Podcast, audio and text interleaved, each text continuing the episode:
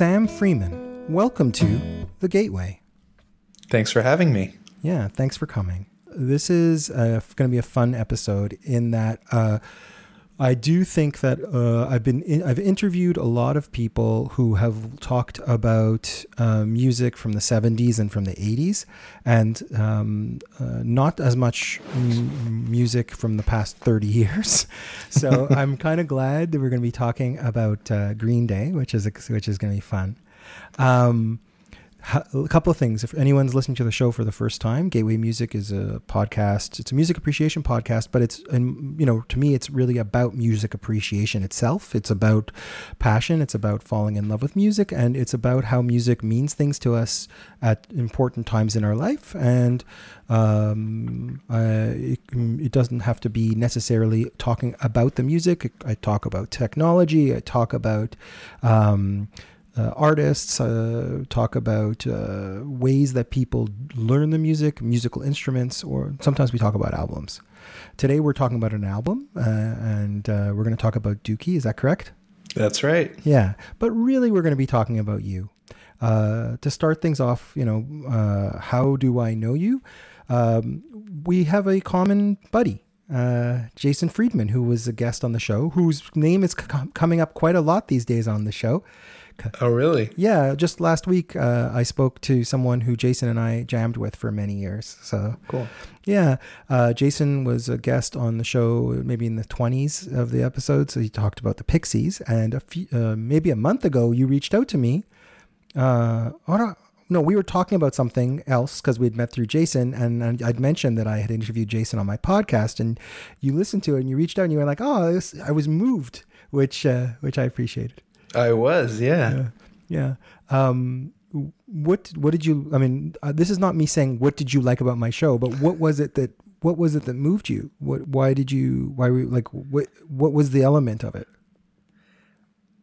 Well, the authenticity of the conversation, I think the the friendship just kind of vibrated yeah from the conversation and Jason's a guy I don't know so well but sort of feel I know in a certain way, and yet um, I'd never heard him speak so much about himself. So that was yeah. uh, special to hear. Yeah, and he and and uh, you know he he shared a lot, which was very nice. And uh, listening, I hadn't listened to it since that time, you know. And I, after you sort of commented on it, I was like, uh, I wanted to. I I went to listen to it, and oh yeah, and I really appreciated it. I um, listening to it really made it clear to me how how comfortable Jason and I were talking because I've done so many of these. Uh, it, I sort of took for granted on that episode the intimacy that I think we were able to have because we know each other so well and because we've shared so much together. Yeah, um, it was it was apparent. Like, yeah, yeah. Um, so uh, so we then we sort of were like talking about did you want to be a, a guest and and uh, and I think that you know it became clear that music has meant a lot to you in your life. Um, and uh, we were talking about like what would be a good option, uh, and you chose Dookie. Uh, why did you choose? Why? How did that happen? Why? Why Dookie? Yeah, there's something about it to me that is so evocative of a certain moment in my life. Mm-hmm. Um, I think when I was kind of uh, not figuring out who I was going to be, I was too young for that, but kind of figuring out how people figure out who they are and mm-hmm. how they define themselves yeah. in the world. And uh, I just couldn't stop thinking about that album. Yeah. It, it's um that is something I think that's really powerful about music is that um, it's it's also a really powerful signifier. Like it first it can mean a lot to you, and I think that it's I listening to the album in the context of preparing for this, I was struck by so hard by the lyrics, like and to and how that might be meaningful to a young person. But also, it can also be um, a symbol that we take and we go like, this is the kind of person who I am. This is my team. This is my allegiance. So it works both in the Trojan horse way of music you know, you, you listen, you like the sound, and then suddenly you're dealing with all of the content of it after you've already liked it, you know? Uh, yeah. And, but it also works. And once you've made your allegiance to it, it can be quite strong for your personal identity as like, I'm, you know, I'm going to wear this band's t-shirt. I'm going to, you know, write their logo on my book, you know, these are, these are powerful tools. Yeah. Does Green Day have a good, have a uh, recognizable logo? I actually don't know. I don't think so there was a sort of um, type of writing for the first couple albums, mm-hmm. I think, including Dookie, that was a sort of graffiti blockish writing. And then there's a different script that's popping in my mind. But, I, you know, I'm not like a fan, so I don't really know. Right. But I, there was a moment where yes. I was so into them. Yeah. And, and I think the other thing that interested me about the immediate identification with that album is like how embarrassed I am. You know, if you were like, imagine the moment when you tell the world about an album that defines you. It's like I don't want it to be Dookie by yeah. by Green Day. You right. know. So, but but you know that that uh, that I was gonna sort of get to that that was my next thing. I was like, then you went on after you said, oh, you know, Dookie, because I've been thinking about it a lot. I listened to it recently, and then, but then you were like, shame, and you were like, I don't know if I really, if it's a good enough album, and and that gets back to what I said. Like, this is not really about the the album. It's really about your relationship to the album and what it meant to you at that time. So, you know, we can we can I think maybe to make it a little safer, instead of keep talking about Green Day, why don't we actually talk a little bit about you? Um, how old were you when you got exposed to that album? I think I must have been 11, mm-hmm. grade like grade six. 11 yeah so yeah grade 10 94 right it was released? Yes it was released in 94 so yeah that that's it. Yeah. i was born in 83 so i'd okay. have been 11 and um, where were you living? Ottawa. Ottawa nation's capital. That's right. Yeah. Uh, is that where you had grown up? Like uh, pretty pretty much from elementary school. I was born in montreal and moved to ottawa when i was six. And who else was who else was living with you in your home uh, my two parents and uh, my younger sister. So you're an older sibling. That's right. Which in in the you know in the in the sort of architecture of gateway episodes, it's almost always like, what is your relationship to siblings around you or sibling figures around you? Are you the older one? Are you the younger one? Are you the the person who is sort of paving your own way, or are you getting received information from other people? Hmm. Uh, so you had a younger sister. Um, yes. Were, were was music important in your house growing up? Yes and no. Um, we listened to music. The most the most vivid memories I have of listening to music is in the car. Yeah. Um, and some some music I still listen to today is music that we listened to in the car growing up. So was this like radio? Was it cassette tapes? What was how tapes? Tapes. Yeah. So when you sit, when you're saying like the, you you obviously have something in mind when you're saying music I listen to. So what oh, yeah. what is that music? The most yeah, the most vivid memory would be uh, Graceland, Paul Simon, and the song Graceland, I think. I was just listening to that this week. This is just the best driving song maybe ever to me. Yeah, it has a bit of the road, you know, a bit of the motoric wheel turning. And of course, it's about going somewhere. Yeah. It's about travel. I just see the landscape flashing by. This is a I just had a long listen to this album. My daughter was listening to it and was just talking about how incredible it was and how complicated it was uh, in terms of the politics of it. It's yeah. really fascinating because he was really going there during apartheid, which he was not supposed to be doing, to South Africa, excuse me. and he was certainly shining a light on South African music and South African artists. But he was also benefiting very greatly from it by having this almost low, you know, access that no one else had and could just funnel it out into the world. And Ladysmith Black Mambazo, who one of the the main guy I think just passed away just recently. Oh, really? Yeah, it complicated. Um, as also on this album, there's another story. So let's listen to this song, and then I want to tell you a story about this. All right. Sings so beautifully, eh? His voice is so easy. It's always the best. I I can't help but sing along to this track every time it plays. I, I, there's a lot of songs on this album that are just A plus. Like "Call Me Al" is also just amazing. Amazing. Diamonds on the soles of her shoes. Homeless. Absolutely. Yeah. But there's one song on the album.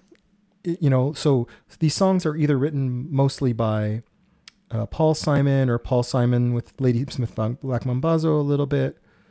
Uh, but one song is written by Paul Simon, if you look at it now, and Los Lobos, which is all around the world, or the myth of fingerprints, Mm-hmm. which sounds very different from the rest of the album. It's like Zydeco, you know? Yes. And there's a f- famous internet story about this, which was going around for years. So you can hear the classic Zydeco sound right away, right? The instrumentation, arrangement. Uh, the guys from Los Lobos, he, Paul Simon got in contact with the guys from Los Lobos who were, um, I think, Mexican American band. They had, they did the Wolf Survive and, and La Bamba, which was famous because they, they covered it for the movie Yeah. and he contacted them somehow and he went they went over to jam with him and they were playing a song that they were working on and then like you know okay that was fun and then they left and then like the, the song was on the album and it's this song and he didn't credit them initially No So, way. no, and they they got litigious and now they're credited on it as a co-writer Okay. but uh, when he went, when they went to his representation, and and Paul Simon himself apparently, he just basically told him, "Get lost, like fuck off," you know that we were Yeah. jamming. Something inside me right now is really pushing back against hearing any information that would make me have to distance myself from this album. I'm sorry, I'm sorry. No, but it- no, it's- but it's it's music. fascinating Music indeed. is so. This is such. But that's look. I'm not. I'm not. I find this album is one of the greatest albums of the dec- that decade for sure, and it's it's such a complicated album. Like, be, and that just makes it for me richer. I don't think he's like this. Isn't like we're talking about someone who's a mass murderer here. He's a songwriter, and how he writes songs. Like, I mean, I don't know. You've done. I know you've done writing. Like, when you're when you're doing something creative, it can often be complicated of like where did it come from and how did it evolve and I put my spin like it's the idea of authorship although Paul Simon should know um, you know is is is a complicated one and and and uh, and it's it I like I feel like there should be a course about this album. It's because it because it's such a great album and it's such a complicated album. It, it I think it's got like a you know it should be a documentary for sure at least. Anyway. Maybe that's in the works. There's so many Yes, I'm sure music totally is. documentaries these Yeah, days. Yeah, I love documentaries. I love watching. I love watching them. Um, okay, so sorry. So I here I am shitting on Paul Simon. I am in no, in, I do not intend to. Here, let's go back to the good. let's go back to Diamonds on the Soles of His Shoes for a second. Just a little palate cleanser. So this was you were listening to in the car. Your parents. This was your parents' cassette, presumably. Yeah. Did, did they both have equal claim on the music, or were one, was one of them the music person? She don't try to hide it. Diamonds on the soles of her shoes. I don't know. You know, we were such a family. Empty as a pocket. My mom listened to classical music, which my dad had no interest in. Um, I don't know who bought those tapes. Fine Young Cannibals. They had that for a while. Which one? The to first that. one or the second one? Was it The one with She Drives Me Crazy. Yeah, yeah. Um, I, I made up Yiddish lyrics for that one. no way. Yeah, instead of it's ich bin verblunget, which means like you know I'm I'm I'm I'm crazy or I'm all mixed up. ich bin verblunget, oi vei. You know, like it's, it's anyway. Uh, yeah, so those are Great. good ones. So, so your parents were listening to good music, pop, good pop, good popular music from the mid '80s, and you were getting exposed to that. Yeah, but we had like maybe a dozen tapes. You know, they didn't. They weren't these people who had like 200 Right. records in the living room. Yeah, yeah, yeah I get it. Kinda thing. I get it. It was you listened to the music in the car. That's where you listen to music. That's right. Yeah, nice. So, uh, so you had that as your background. Did you have any? Did anyone play musical instruments? I took uh, my sister and I both took piano, um, like a Royal Conservatory of Music kind of style piano. So very, uh, you know, like um, uh, how would I say, like a scholastic approach Right. to piano. You were you well. You were following the Royal College, which is like a very, uh, re- very sort of prescriptive way of learning how to read, how to how to interpret meter, and like like you know like just there's like it's all of the tools, but you're not really learning how to kind of uh, uh, improvise or jam. You're you're learning how to deal with texts. Yeah, do scales, do uh, chords, and then learn some pieces so you can do an in-person exam and pass. Would you know? Do you remember which level you got to? I completed uh, grade two. Then I quit that. Yes. When when we moved away, I continued piano, but but uh, I didn't do uh, Royal Royal Conservatory anymore. So you moved away. That's right. Where did you move away to? Berlin, Germany. Wow. How, how did that happen? Uh, my dad was a reporter, uh, print journalist for much of his career, and he was working for uh, the Globe and Mail, which is a daily newspaper in Canada, as you know. Yes, I do. And he was uh, he was asked to open their bureau in Berlin in 1996. Right. So this is a bit of a con 96. So this is a bit of a context situation because like you know it's important to to put on our history caps. Uh, Berlin is a very different city now than it was in the early 1990s. Um, the fall of the Berlin Wall uh, was pretty significant in terms of the opening up of e- of Eastern Europe and and uh, and East East Germany, um, and that happened in in ninety 89. in nineteen eighty nine. So we're talking about six five six years in. Mm-hmm. Okay, so we're, we're not. That's actually not the subject of what we're talking about. Although I'm very curious to ask you what that was like. But but let's let's let's get back. Let's rewind a couple of years. It's 1994. You're in Ottawa, Yeah. and um, you're you've at this point you're playing piano, early sort of royal. What's it called? Royal. Conservatory, right? Royal Conservatory of Music. Yeah, I think I call- said Royal College before. Um, Royal You're- Conservatory. Yeah. So, uh, so you're doing that, um, and uh, how is it? How does Dookie play into all of this? Because that did, did, did your parents buy that on cassette? Is that what happened? Absolutely not. no, I'm sure not. That was that was school. That was peers.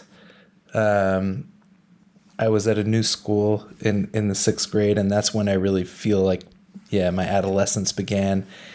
In Ottawa, at least at the time, like um, skater culture was very big, and I remember like coming to school in grade six, and everyone looked different, and the pants were baggy, and everyone had a chain, a wallet with a chain.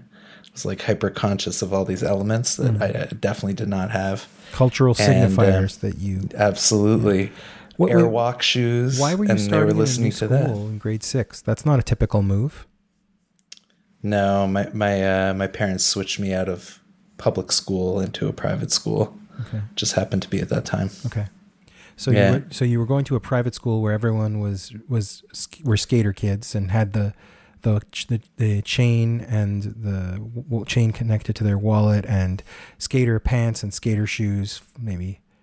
I you uh, you say chain could like that was a, an obsession of mine. Right. First of all, where did they get that chain? I'd never been to a store where they and everybody had the same one. I was like couldn't figure it out, And and you you, know? you did not want to blow it by asking where they got the chains. No, but also I couldn't wear it with the jeans that I had. It would look ridiculous. So it's all on account of a doorknob. You know that story? Uh, on account of The a doorknob? You don't know that? No. one? So that one's a that one's a classic where like this family um the the doorknob is, you know, uh sort of looking shabby and the the the matron of the house goes, "I'm to we should change that doorknob. It's looking shabby." And then she changes the doorknob and then the door looks silly cuz the doorknob is so nice and the door looks shabby. change the door and then of course they change the whole house and they have all these workers coming in and coming out and then of course the the or doormat maybe it starts with a doormat actually and then of Okay. course and at the end the doormat is all worn out because all the workers have been coming in and out and you have to change the doormat because it's, it's you know? It's, it's a, so it was if you chain if you get the chain you have to get the new pants. If you have the new pants you have right. Did you explain Yeah. this to your parents or this was a this was a your own burden that you didn't share? I must have been lobbying for certain things, uh, like certain items, but I was never um, really able to get like a a wholesale style change paid for. You know what I mean? So the limitation was you think was your parents. It wasn't you. Like if you could if you could get all of it, you would have gotten all of it. I think probably at that time. Yeah. I do remember wanting it quite quite badly. Yeah. What about skateboarding itself? Was that something that was appealing, or no? It was the it was the look. No, I would have. That was well. You needed that. The the the the, the cruel thing of it all is that if you had all the clothes but you couldn't skateboard, that just made you a a poser. Right. So you can't be. That's the worst thing to be. That's actually the danger. Is to fall into poser territory as well. So, So yeah, I needed a skateboard, but I could not stand on a skateboard for my life. you had tried. Uh, like on a friend's. Right. It's very wobbly. Right. Right. right. More wobbly than it looked. So you were. So this was. Ter- sounds terrible. It sounds like you came to this new school and you you did not have the the requisite tools to succeed socially. It, no, it was another uh, on another tier because I had actually had a, I love that school and I I um uh I was really happy there and I had a lot of friends, but that was kind of like the next level, and a couple of my friends were were pushing that. Um, I think it's from them that I that I first heard uh, Dookie, Right. Do you and they probably had it on CD at that point. do you remember where you might have heard it? Like, do you actually remember hearing it the first time, or no? Like, what's the first time you can remember Dookie? I have a memory of it, and it's at that school, which is the the French Lycée in Ottawa, Lycée Claudel. Okay, it's a kind of brutalist building, and there's a big concrete platform between the two little wings of it that I think was called the Esplanade, and you would hang out there when you arrived in the morning. And I think I remember listening to it on on um, on my friend's Walkman Do you have an idea or idea? Discman. Yeah, Discman. Or, or yeah. do you have an idea of what? Like, do you remember which song? If there was a song that particularly interested you, or it, or the because it's hard. We're asking you to remember stuff from being eleven, and it's an album that became very important to you. So No, initial, for sh- Sorry. the initial thing may not may not have be there anymore. But do you have a sense of initial? Yeah, the first track is the one that was. Um, I always forget its title. burnout. I was the first track. the the the big the first big hit. Not when I come around. Basket which is my Case. F- yes, basket case. Uh, that's my favorite. That's a good one. Can we listen to that for a minute? yeah, let's. Do you have the time to listen to me whine about nothing and everything all at once? I like that. The harmony. The, I the am all I one want. of those melodramatic fools, neurotic to the bone, no doubt about it. So we hear the lyrics. This, this is almost like feces, you know. I myself the creeps. I don't like myself. Yeah, it's like cliche after cliche. play The cliche. I mean, cliche is a funny word because it's so damning, but it's only cliche because it's true.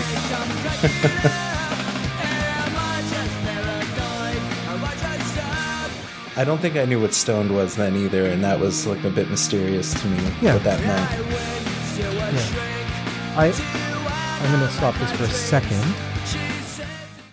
I think that's an important thing. I've I've come to a certain conclusion, certain certain th- uh, theories. I shouldn't say conclusions.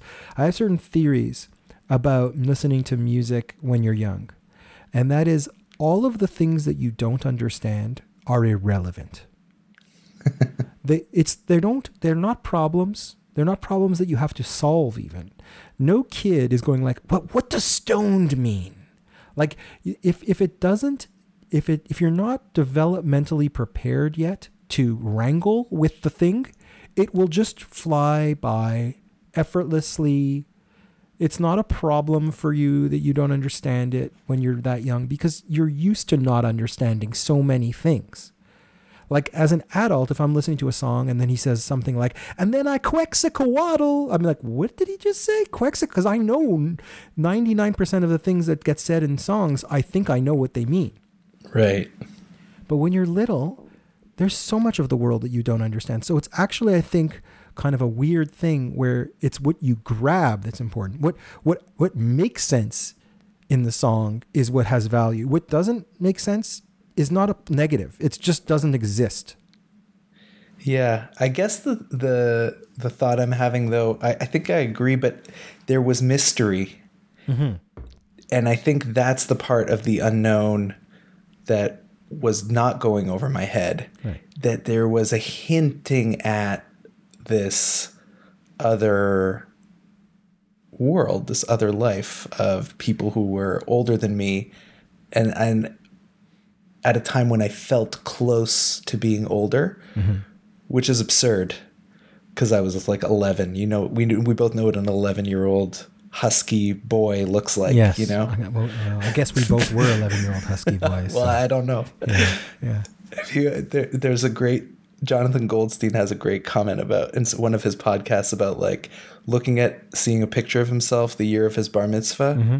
and just like finding it absolutely absurd that he thought at that point he could at that time he thought he could seduce adult women. Yes.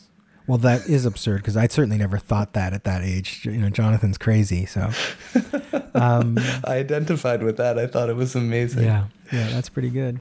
Uh, um,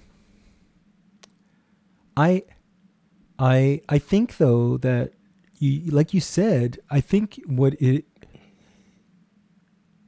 I have a bunch of routines like that. I, you know, I liked because I I've worked with um, I I worked in obstetrics for many many years, helping women have their babies, and um, would follow those babies through time. So I already had a relationship with them, with the family and the mom, and I I would always sort of love it at around three months, four months of age, when like babies start becoming very busy and distracted as they're breastfeeding. And I would explain to, I, I always love, I still love it, explaining to the parents that it's because the child is suddenly realizing that you're not them and that all the things in the world around them aren't them and that they can see far enough to see all of this. It's all happening at the same time. And I think it's a similar thing that when like what what you're basically describing is you realizing that there is another kind of world coming. It's starting to seep it's starting to seep in on your hermetically sealed childhood life that there's like there are other people, there's other ages, there's other feelings and it's not all nice. And that that's not actually a bad thing. Like it, it probably wasn't totally negative. It wasn't like you were listening to and you're going like, oh, he doesn't like himself. I don't, I don't want to be near him. Like it, there was something appealing about that because it somehow seemed mature. It was some otherly or different from you. And no, am I just guess? I'm just guessing. But like, Yeah, no, there was a knowingness to that Yeah. quality of like, I'm such a piece of garbage. Like that was interesting. But you know, I I think the reason that that period of, you know, early adolescence and it, it continued on, but that kind of outsider looking in. Yeah. I, I felt that way a lot as a quite a young kid. That I there was always like another place I wanted to be admitted Yeah. to. I wanted to be let in. And it really tapped into that for me. I think being that age. Well, also, I mean, you've already given. I mean, again, I don't, I don't know so much about your childhood. I mean, I know pretty much nothing except what you've just told me. but you've just told me already a number of things. You were starting in a new school, so you were, you were being, you were put into an outsider place. You were recognizing that you didn't have the right tools. You didn't have the right look. You were, you didn't know people. Like, like it was. That, that's a lot of, of, of outsiderness right away. You also intimated that you wore husky sized clothing. And um, that also it does put you in a little bit into, especially like, you know, maybe depending on where you're living, there might be a lot of husky sized kids and what decade you're living in. But I imagine that you probably felt aware that you were a little bit different that way too, or not the way that you were supposed to quote be, you know, like, so there's a lot here in that year that we're sort of loading onto you to be aware of being other or being and maybe having some negative sort of outsidery feelings. For sure. Yeah. Yeah.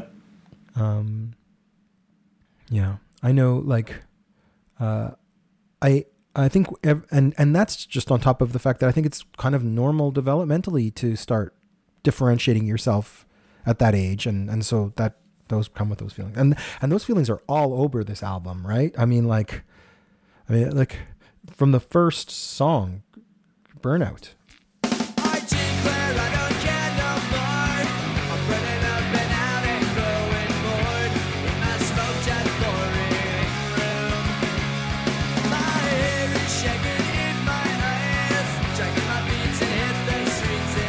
what did, have did you how do you, have you listened to this album a million times Probably, but I hadn't listened to it in maybe 20 years until uh, two weeks ago. oh okay what hold on a second what happened two weeks ago Uh, we I are are talking about it, and then I listened to it from beginning to end, and um, yeah, it was it was crazy. I I had so much fun listening to it actually. what what I, I'm always get stuck in the details, but I want to get to the feeling. But so you did you still own it? No, I'm sure not. Right? I mean, you wouldn't own it. I never owned it. I owned it on a recorded. I had a cassette, like a recording of a CD of it that I got actually only a couple of years later, and that's when I really bonded with it. Was was two years later. So that takes us to Berlin. Yeah, using my that's math. right. 96. Right? 90, right. Yeah, 96. Ninety six. Okay. Uh, so you had a cassette of it in Berlin and you really bonded with it. So uh, between 94 and 96, it was, was it super meaningful to you or is it 96 that it becomes super meaningful? No, I think ninety. I think they were like the coolest in my mind, like the coolest band. Ninety four to ninety six. W- Were there other bands at that? Like, were you yeah, open I had to, um, I got a seat, my first CD player Mm-hmm. in, I think in '94, and I had like I, I bought a few CDs. It was a very big deal. I think they were like maybe you know, sixteen ninety nine back then at HMV, or like In the, the- good ones maybe twenty bucks. in that you know in the the CDs would come. So the CD people know what CD cases are because like well except maybe really young people because like it's like the same thing as DVDs they have these little boxes. But when you would buy them in 1994 I don't know if you remember this I just thought of it. I hadn't thought of it in the longest time and I don't know what made me think of it. It would in the store it was you didn't buy a square. It was a rectangle. The box was a long rectangle and then the top of the rectangle was the case. Yeah, and I, it, it was anti theft. maybe. They, they would pop it off at the cash, okay. In my and then you get your CD. so there you go. You're that's actually much makes much more sense. I had a when i just remembered it i had a theory that it was also because they wanted to make it as tall as the album so you could use the same rack that's my guess Oh, interesting. you know like but but yours makes so much more sense i I forgot thought about so that. you couldn't pop it in your pocket. Yes, so I think I'm sure that is actually what it was. My just because I was just that was an idea that I had, and I was thought I was so bright. Um, okay, so yeah, so you bought a few. Do you remember what those CDs were? The first one I got was uh, I actually still listen to as well. Is was uh, Counting Crows, August, and everything after. Okay. That let's- might have been 95, actually, though. I might be wrong in my years. it's Mr. Jones, right? Yeah. My son's band plays a cover of this. Like it's the kids still know it. This is a karaoke favorite of mine.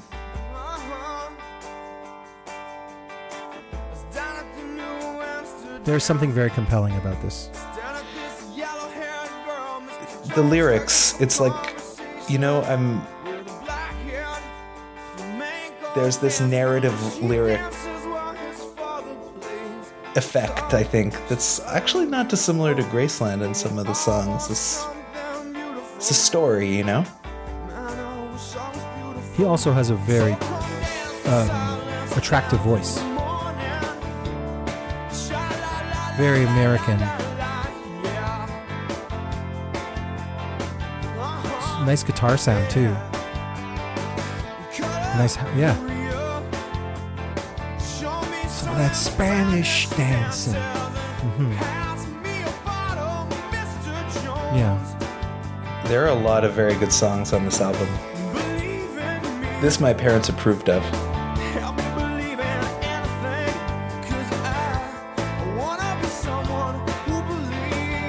So you listened to, to that album, you listened to Dookie. Were they equivalent in your mind? Do you, I know this is hard game to play because you were really little, but do you have a sense that like it was just No, I think I was actually a bit embarrassed by having this. This I like missed the boat, or I miss it was. I, it was a huge hit, right? Um, and he was like dating Jennifer Aniston when Friends was a huge first hit. Like he was as famous as they get for a 2nd mm-hmm. Adam Duritz. Mm-hmm. But somehow in my when I I don't know. I don't. I can't pinpoint the timing, but I. It wouldn't have been something I would have been particularly open about listening to, and in fact, I buried that. I never listened to that CD, and I re-listened to it in university on a kind of nostalgia kick. But that's when I really got to like it right? a lot. Because because because he, he this was like um this was is a lot less def- definitive. Like like his his his point of view in these songs is is more subtle anyway than like I'm bored. I'm just a loser. Uh, growing up is hard. You know. Yeah, girl. Well, also like the all the misogyny. You know, girls who hate me suck. Yes. Um, I don't care about you because you don't care about me. But there, for sure, one thing that I was struck listening to the lyrics and reading the lyrics, I shouldn't say listening because I was reading the lyrics, was like there's also quite a bit of androgyny stuff going on in this album, which I was quite surprised about. Really? Yeah. It- well, you, you know the, the the basket case, right? Um, I think it's basket case. Let me get to the lyrics because I'm not going to be able to. I don't know the song well enough, but so in basket case, uh, he says, um, "I went to a shrink to analyze my dreams. She says it's lack of sex that's bringing me down." Okay, he's putting pronouns here. She says, "I went to a whore. He said my life is a bore." And quit my whining because it's bringing her down. I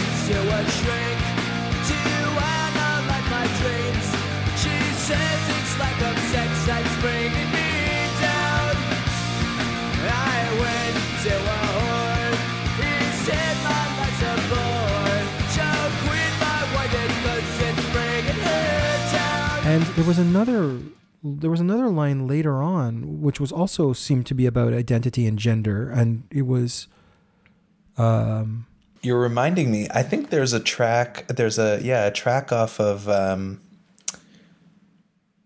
the follow not the f- maybe the follow up to Dookie Insomniac, yeah which I remember now that I owned. Um, that I had completely blanked out of my memory, but but I, there's something about like wearing wearing dressing up in mom's clothes or something. I think. yeah Anyway, it made me think about well it made me think about some uh, you know something that I've been embarrassed about for decades when in 19 it must have been 94 it could have been 95 maybe um, i was um, starting my relationship with the person who is now my wife catherine and her roommate um, I I went over to his place to their place and i was hanging out there because that's what you did when you were a college student and you were you know hanging out. Um, and he had a poster of uh, billy billy joe what, uh, what's the the lead singer's name? Billie Joe Armstrong. yeah, Billie Joe Armstrong on on um, on his wall, and I was like, it was this incredibly embarrassing situation because I was like, why do you have a picture of Billie Joe Armstrong on your wall? And he was gay. I already knew he was gay. Like it wasn't. I, I knew- my roommate. I knew her roommate was gay, but like right off, it put me in a very bad situation because I. It, Everyone assumed when I said it that I was like, oh, "W- w- "Why are you a fag?" Which is not like I was not. It was not a hostile thing. It was like, "Why that guy?" It was like I didn't find that guy appealing.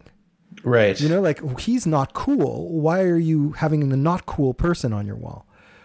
Um, and by the way, when I used that, when I said that word, I meant it as a hostile thing. Like I'm, like I wasn't, try, I wasn't calling him a bad thing. I was more saying, I, I wa- and ironically, in my stupid mind, I in fact was because I was still dismissing the thing that he was interested in. Like, Right. like he- who cares? Like, there was no good. I, I wasn't like in my mind. I was like, that's unjust. I got labeled, uh, you know, sort of as being homophobic when I'm not homophobic. He just choosing something uncool, and I'm like, so why does that? Like, that's not much better. You're still being a jerk, you know, Howie. But that stuff matters, man. At that time, Yeah. You- it's, But especially if if maybe he heard some of those lyrics in the song too, and that may even have been more meaningful because here was a guy who was kind of like not super sort of classically um, representing as gay or or binary or so, something like you know like and and that must, might have been very appealing as as a role like as as something that he could even aspire to. And here I was sh- just shitting on this guy. I I feel Yeah. badly about it. I, I feel badly about that I couldn't even in the moment accept that I had done something jerky you know? Like it took me years to get that memory bank kept banging in my head. And it was like something was wrong something was wrong but i couldn't accept what it was that like there was no way that i did a cool thing there. Like it was not acceptable at any level. Right. yeah. You're like, yeah, trying to rationalize yeah. that. yeah anyway Yeah. in, in the end uh, i hope that mark i hope mark in the end didn't wasn't upset with me all the time i i, I did Are you still in touch? no no Okay. no no. We've all done. We've all done equally, if not worse, things. Yeah. Oh, for sure. I've done much worse things, but that that one was one that was it, when you mentioned Green Day. Like that's my Green Day memory is that that moment. Uh, anyway, and it was interesting seeing those lyrics. I was like, oh, it, it put everything into a different context. Seeing that one pronoun switch, you know. That's that's astute. I you wouldn't you wouldn't pick it up from listening to him though, because he had that maybe affectation in his singing. This sort of um, Oh yeah, his voice. He he he was the template for years and years to come of that sort of like California punk pop sort of uh, with wine whiner voice. but the sort of slurring isn't that? Don't you think he picked that up from like um, Sex Pistols or like Rancid or bands from before that kind of punk Yeah.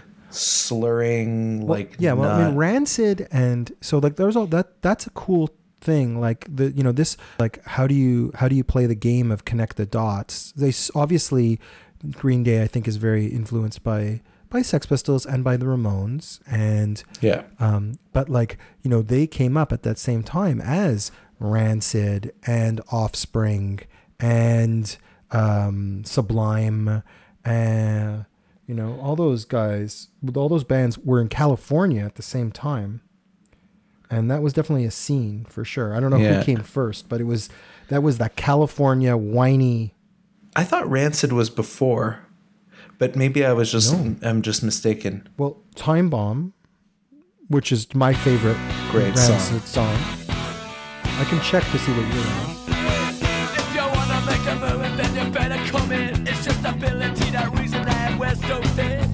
Living and dying and the 95. stories that are true. Sink Really? Yeah. And this is clearer because this is like 97% Clash. Like he's always like Clash with a little bit more ska. Yeah. Such a good song.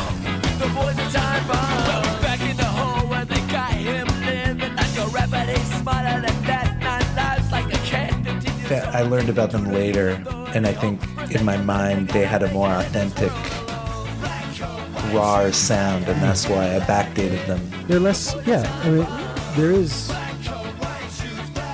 like, I'm not a scholar of this music, but I think this is this is uh, as good as it got. I also liked uh, the uh, Sublime song, the big Sublime song. Uh, What I got?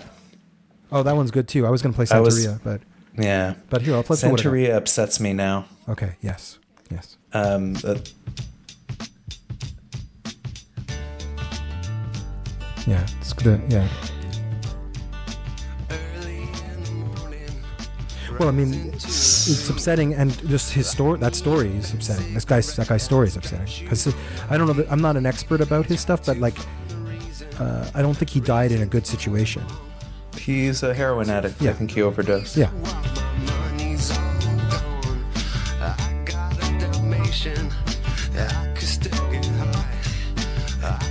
This band fully obsessed me Really? for many years. Oh yeah. So when was that? What are we we're putting this together? Then this is like l- later, like we're n- 96, 97, 98. This is in Berlin. I had like a musical rabbi, a friend who intro- Wait, wait, wait, introduced me to so much stuff. a musical rabbi? Metaphorically, a rabbi. Okay. You know, like a a mentor, someone yes, who a guide, a, a musical shows you- guide, a yeah. A rabbi, That's right. Yeah. an archbishop. what what? Uh, so who is this musical rabbi He was um he was a guy who went to my school. in Berlin? who was actually the yes, who was the the son actually of, of a very famous classical musician, and um, was um, had spent some time in in Chicago, so he like was kind of presenting as like North American, and um, liked to speak English and was like spoke perfect English like an like a, an American, and we connected over that. And then he was just like super into ska punk and also in parallel super into hip hop, and he remains he's a hip hop artist professionally to this day. so he went into the family business. Right. Yeah. Except his dad was a piano vers- virtuoso, starting at the age of six, kind of thing. Right. Yeah. So you can't you can't compete with that. So find another find another version. Um, Yeah, look, by the way, exactly. That's not me. I'm not dismissing his choices. I, I I'm jealous of anyone who's a professional musician. So Uh, that was the dynamic yeah. Okay. for sure. um, uh, so so this guy and so does that mean if he was into he was into uh, ska and he was into hip hop so you were into ska and you were into hip hop is that right? He, yeah, well, he, I was already kind of a little bit into mainly, I knew Green Day, I think, at the time. And then he just introduced me to this whole range of, of bands, you know, Sublime, Rancid, Operation Ivy, uh, like more horn centric ska stuff, bands like Real Big Fish. yeah. Um, it was a whole thing. did you try to play were you playing music? Like did did because it sounds like these are these are all bands that would make me think like you, know they're they're like gangs they're gang bands where like it's like I, you know like let's just have another person. Like did you ever try to be part of that sound So he, um, this this guy, this friend, um, I think I can use his his first name, um, Dave. He was he was a guitarist, and he was very natural. Like he was naturally talented, and he, we would hang out. We we were each other's only friend, basically, and we would hang out. We would stay at his house. He had this big house with tons of food and a huge room and like hundreds of CDs. His CD budget was like Right. and he started he was like we should write so- he's like we should write songs Hmm. and um and so i couldn't really play an instrument that could contribute to that genre of music um and my piano as we know was not you know Right. adapted so he wrote songs and i started writing lyrics Okay. And then we and when we met another guy at our school another japanese american guy who played played bass i think and then we were like a skeleton of a band Wow. So yeah so obviously the most important question, what was the band's name? decay Decay. Rancid and Decay. yeah but there's like a musical pun right isn't decay an Oh, effect yeah, on sure. uh, yeah, it is. Yeah. yeah, sure. so there you go i don't think i came up with that but So you guys were Decay, and was it spelled authentically D E C A Y or was it like something else? Like, authentically okay, no no okay. So you were Decay, um, and you were writing songs. You were writing lyrics. Do you um, do you have those lyrics still? Like, do you is there is there any? Do you have any documents? no i remember some of them Would you? they pop into my head would you be so so bold as to share some of? It doesn't have to be. You know, we know that you were you were thirteen, right? yeah yeah so i'm not expecting it to be good it was more just like what what even in fact the what you remember is probably significant just because you remember it Yeah, they were pastiches, I think, in the end. They were like my um you know, we'd take take a certain band or a certain song and be like, let me try to write something like that. So um I think I wrote a song called Uncle John. That starts My Uncle John lives in a trailer down by the it has to be the river no, down by the road where the air is grayer, I think. And then uh, River it and goes grayer. on. That's it was just like it's like uh it's like yeah, playing dress up yeah or something. trying it on It's You- I mean, ridiculous. you have to well you can't people don't just have their voice. People find their voice. You have to try out different voices to find out what your voice is. You can't it's it, that's one of the, the the the the you know repeating something as an as an artist i'm speaking as an artist like i i have played around with art and for long enough to know that the most important thing to do like when you're doing im- I've done a lot of improv in in the last 7 years of my life. And like one of the things that you do when you're warming up is you just want to do a like a bunch of scenes just to get just to get the bad ones out just to sort of like try all the stupid ideas that you've had like since the last time you did improv like just like get them out because they're they're not going to be good you know until eventually you find what's actually real what's actually real between the you on stage and in the moment and how you're actually truly feeling. And then that can be expressed. And then you actually might have a chance at having a real scene you know like Right. you have to just go through it so it makes sense like all, um, all whatever 98% of the great songwriters wrote a lot of bad songs before they wrote any good songs Sure. i don't know why i'm lecturing you i'm so sorry No, you're not. You're trying to reassure me. Yeah. Which I appreciate, but um I don't think I was ever destined to be a great songwriter. And def and we did not try and throw away the bad ones. We kept everything. yeah And we made albums and uh, there was art and everything. so it wait was minute very when you say elaborate. you made albums do you mean cassette recordings yeah, well, because his parents were musicians, I think we recorded on um, mini discs, like yeah digital sure. recordings yes, with the sure what his parents would use when they uh, practiced at home to listen back to their practicing, I guess. but so you would we just had have that. one mic in the room and it would just capture the whole thing Yeah. Yeah, okay. I'm just I don't know. You know, once you're dealing with someone whose parents have real technology, you could have all sorts of things. Uh, who the hell knows? Yeah, it was one mic, and there was a room in the basement. Eventually, we f- even found a guy who had a who who drummed. Right. Uh, He was quite bad, but he he could sort of, you know, do it. So wait, you wrote the songs and you were singing, so you were the front man. I was. Okay. Did you ever perform in front of an audience? No, I think we wanted to, but it never quite worked out. We performed for like three girls once. Oh yeah. Yeah. That's that's amazing. So you have multiple albums of material, including Uncle John. I think there were two. Yeah. Did they have titles? The albums, like where you did you make cover art and that kind of stuff. Yeah. Nice. Yeah. And that Yeah. doesn't exist anymore. I found um because I just moved into a new house and I found a a scrap of a T-shirt actually that that we made for the album that had the same art.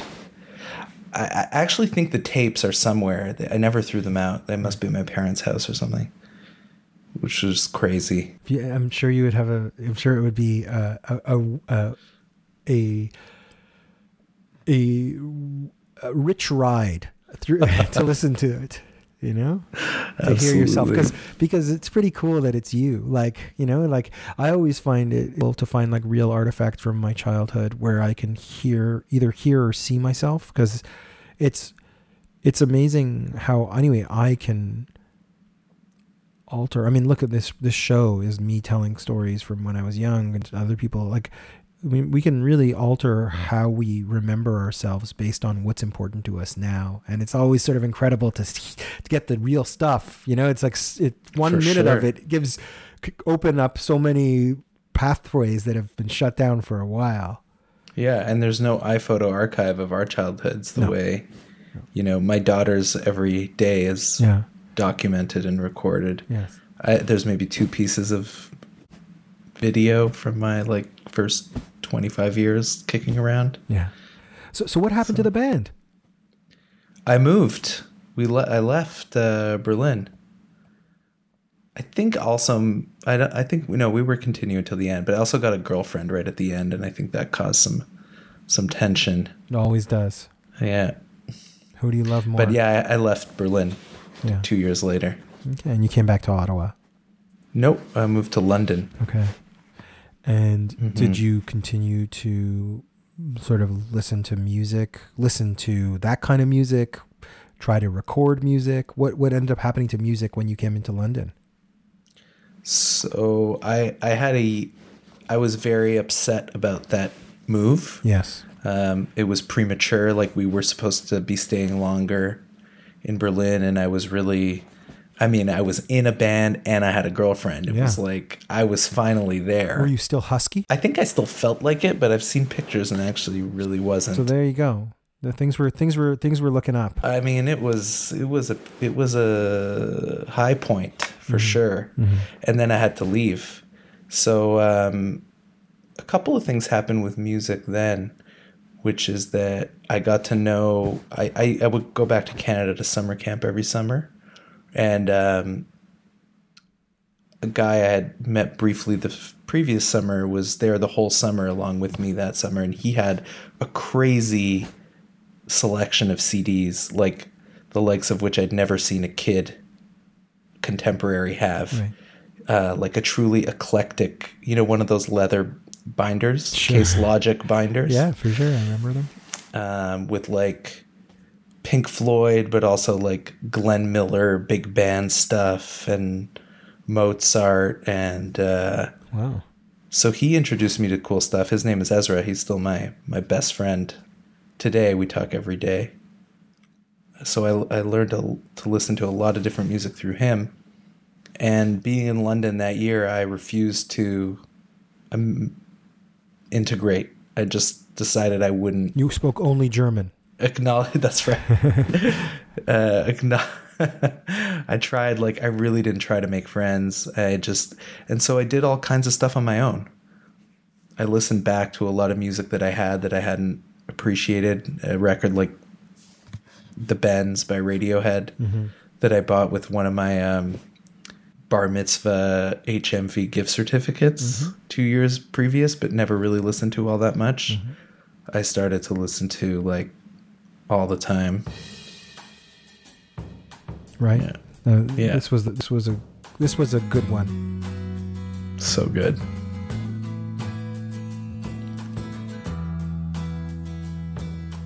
Th- This is one of those for me. It's beginning to end. There's no, there's no weak track for me on this album. So unlike Dookie, this is an album only a few years later that has, is a perennial for you. Definitely. Did you go on to listen to Radiohead's like later albums or like Yeah, I I had OK Computer then Yeah. by then, I Yes. think. And I didn't really get it for a while. Yeah, I can I, can imagine. Like, it's so funny how the part of another thing about this show is that you fall in love with an album and a, therefore a band or an artist, and they're they're mutable. They're changing. They're artists, and they should change, and they should reflect their lives and different parts of their lives and different technologies.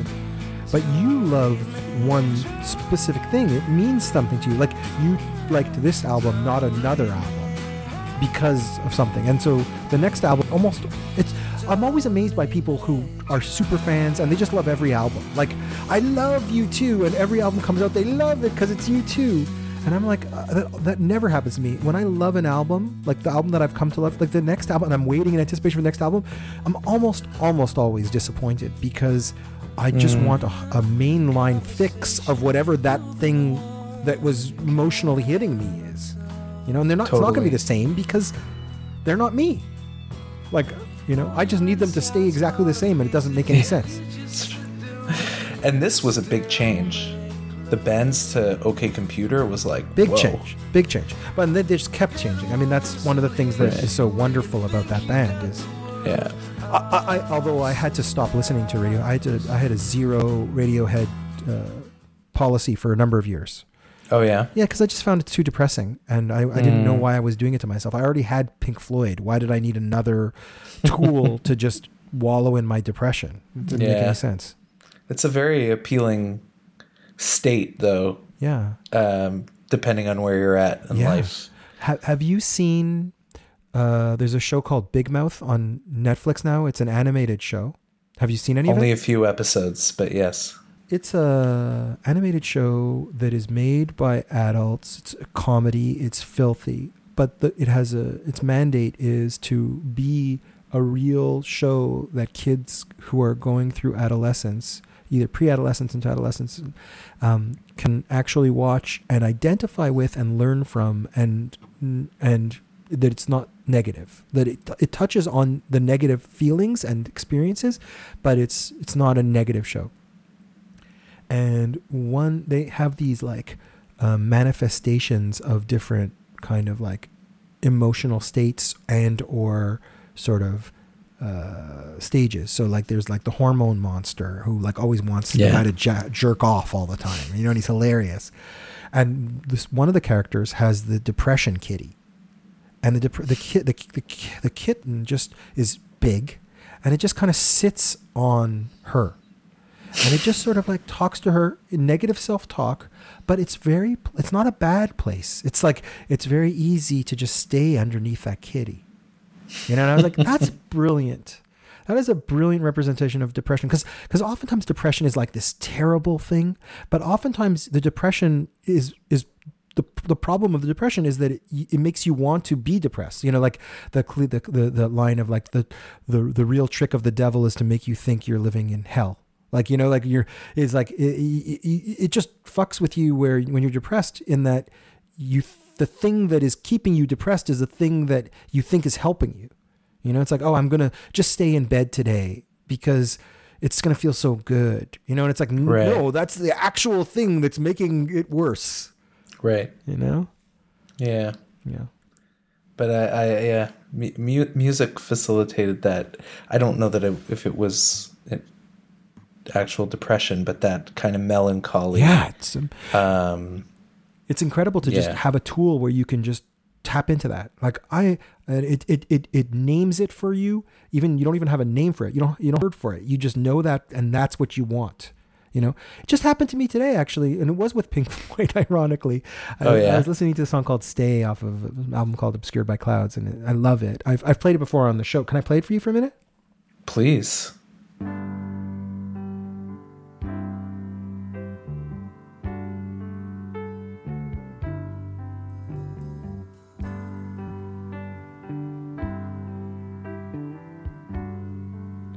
It's just the right amount of sort of like world weariness for me.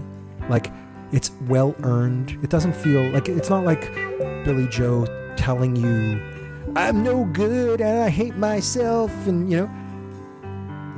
In fact, it's not negative, but it just makes me want to drop all everything and just be in this place.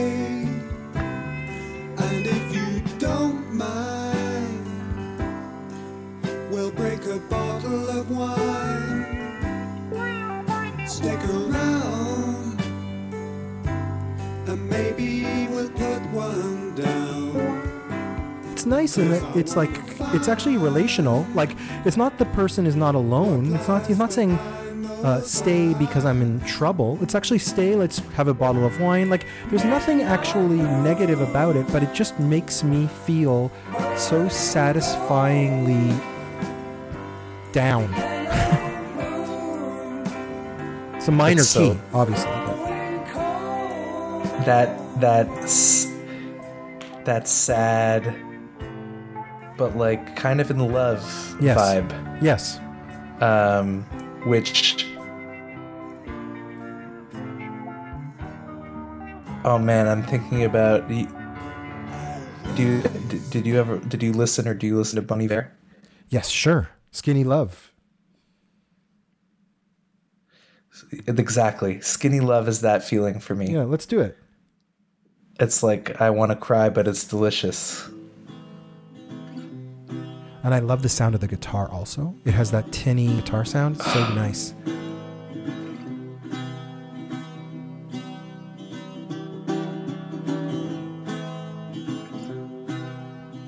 This one makes my Catherine cry all the time.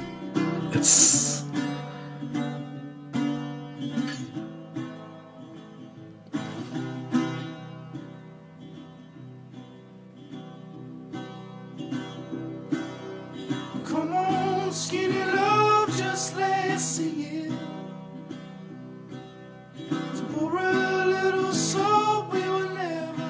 Yeah, this it is similar actually. It's hilarious. We're, this is what we're talking about on the Green Day uh, discussion. It's like it's like the it's the opposite. Oh wait a minute, that's not true. What did you think? Can I can I can I just ask you another question about Green Day? of course What did you think about the last song on the album? refresh my memory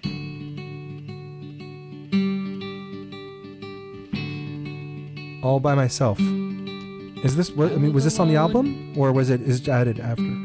oh I was all by myself. Yeah, I thought about this song when I re-listened a couple no one weeks was ago. Looking. I was thinking of you. Oh yeah, did I mention? I was all by myself. All by myself.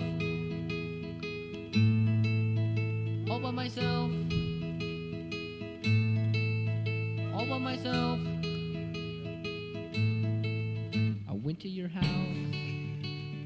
but no one was there. I went in your room. I was all by myself. I was so pleased to hear this. Uh, like I had never heard it before, and this is how they ended the album. I was like, this is clearly not Billie Joe singing, and I'm all by myself. um, I And it think was it's such a nice- Tré, yeah. All by myself. the bassist. Yeah, sorry I cut you off. No, no, it's okay. So, so would you listen to this song when you listen to the album? I think I thought it was funny because it's um if I recall it's like it starts out kind of emo I'm all by myself but then he's like a stalker he ends up going to her room and you don't know what happens and it's that kind of like there's a bit of a juvenile like meanness to it Oh, yeah? almost or like creepiness but when I re-listened to it, my first thought was that this was like a tr- a troll of like another genre of music at the time.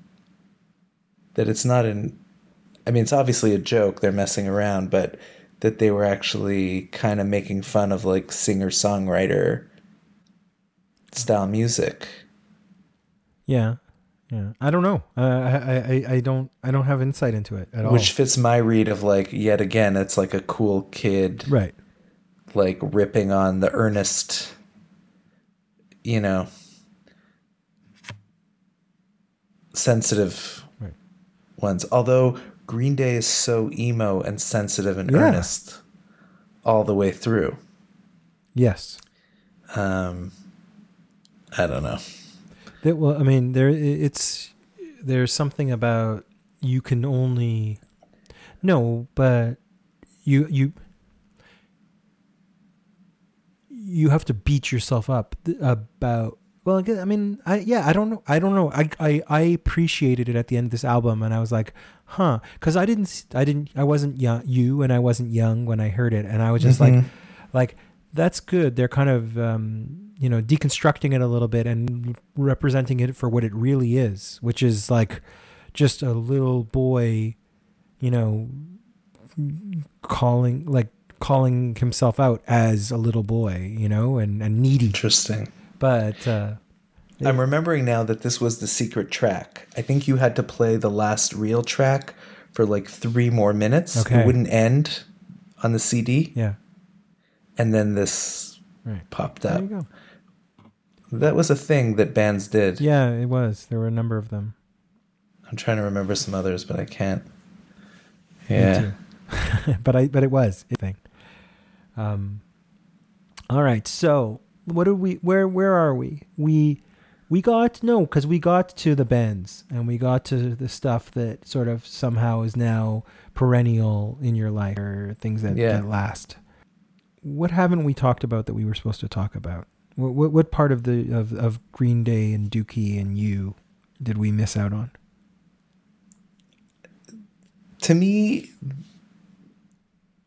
what it brings what what even relating to that album now i think the feeling i have about the record is sort of similar to the feeling i have about versions of myself that kind of embarrassment um coupled with uh, you know fondness and maybe nostalgia but that feeling of like ah man like that's not where you should have been. And you know putting your energy and that kind of awkwardness of just wanting so much to fit in and not yet being able to just be the person that you are you know But but you do know that it's similar to writing those lyrics. Like it's a process. You can't just know who you are. You're trying on things that are appealing and you have to figure like there's there was something that was very appealing about Green Day for you at that time, right? I mean like it turned out that it wasn't exactly right. Like there were things about it that weren't correct, but there was obviously something that was very appealing.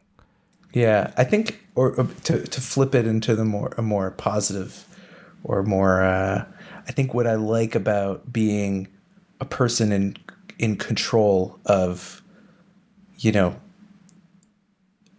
basically with a certain degree of autonomy over themselves and not and who's free from the the gaze of others or the judgment of others is that like now I, I you know I really like that the song when I come around. It's a great track. I, I I enjoy it. It doesn't define me.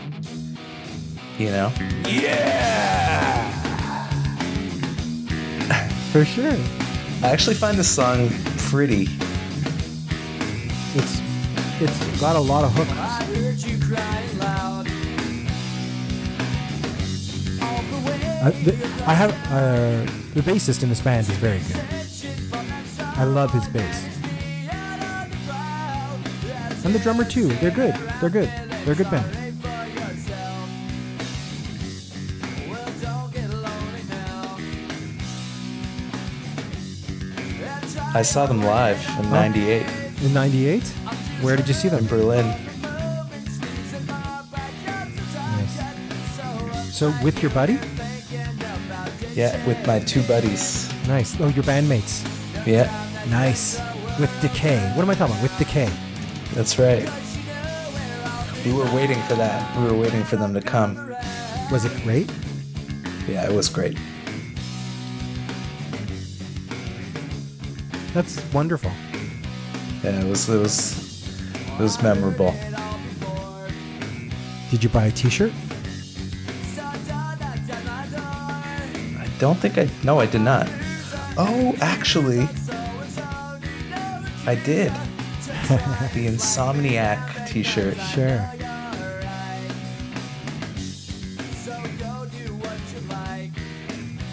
Um, Sam, thank you so much for coming to the Gateway, Thank you for having me. sharing your story. It's a great story. Um, it didn't have to be a great story, but it was.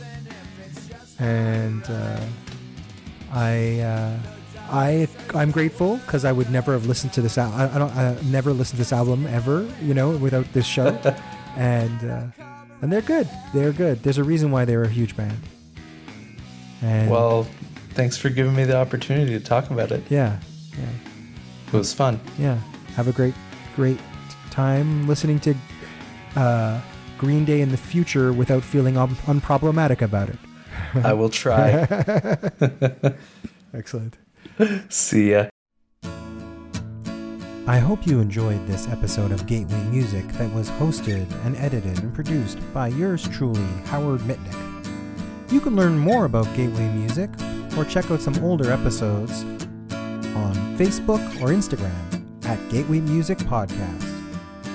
Gateway Music is a proud member of the Upford Network. You can learn more about the other podcasts on the network at upfordnetwork.com.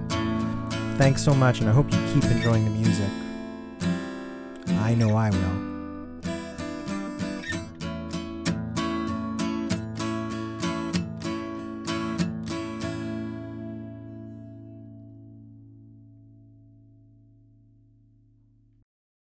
I'm Tom Zalatni, executive producer of the Upford Network and host and producer of Up for Discussion, a podcast about great food and the people who love to make and eat it. But wait, isn't Up for Discussion a comedy podcast? It sure was, but things change. It's a food show now, and it's a very, very good food show. Every week, I dig into a different ingredient, dish, meal, or cuisine with help from friends and guest experts who know way more about this stuff than I do. Do you like food? Of course you do, you're a person. So you will like this show. Go listen to it wherever you get your podcasts. Up for discussion. It's a food podcast now, brought to you by the Upford Network.